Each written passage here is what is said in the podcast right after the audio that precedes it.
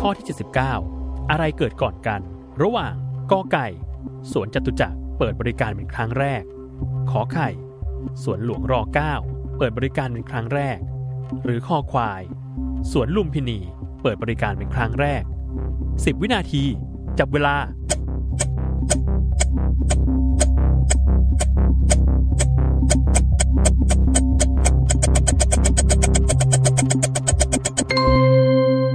หมดเวลาเฉลย ข้อคอควายสวนลุมพินีเปิดให้บริการก่อน เมื่อปีพุทธศักราช 2468 เป็นสวนสาธารณะแห่งแรกของประเทศไทย ตามมาด้วยข้อกอไก่สวนจตุจักรที่เปิดให้บริการครั้งแรกเมื่อ 4 ธันวาคม พุทธศักราช 2523 และสุดท้ายข้อขอไข่ สวนหลวงรอ 9 จึงเปิดให้บริการครั้งแรกเมื่อวันที่ 1 ธันวาคม พุทธศักราช 2530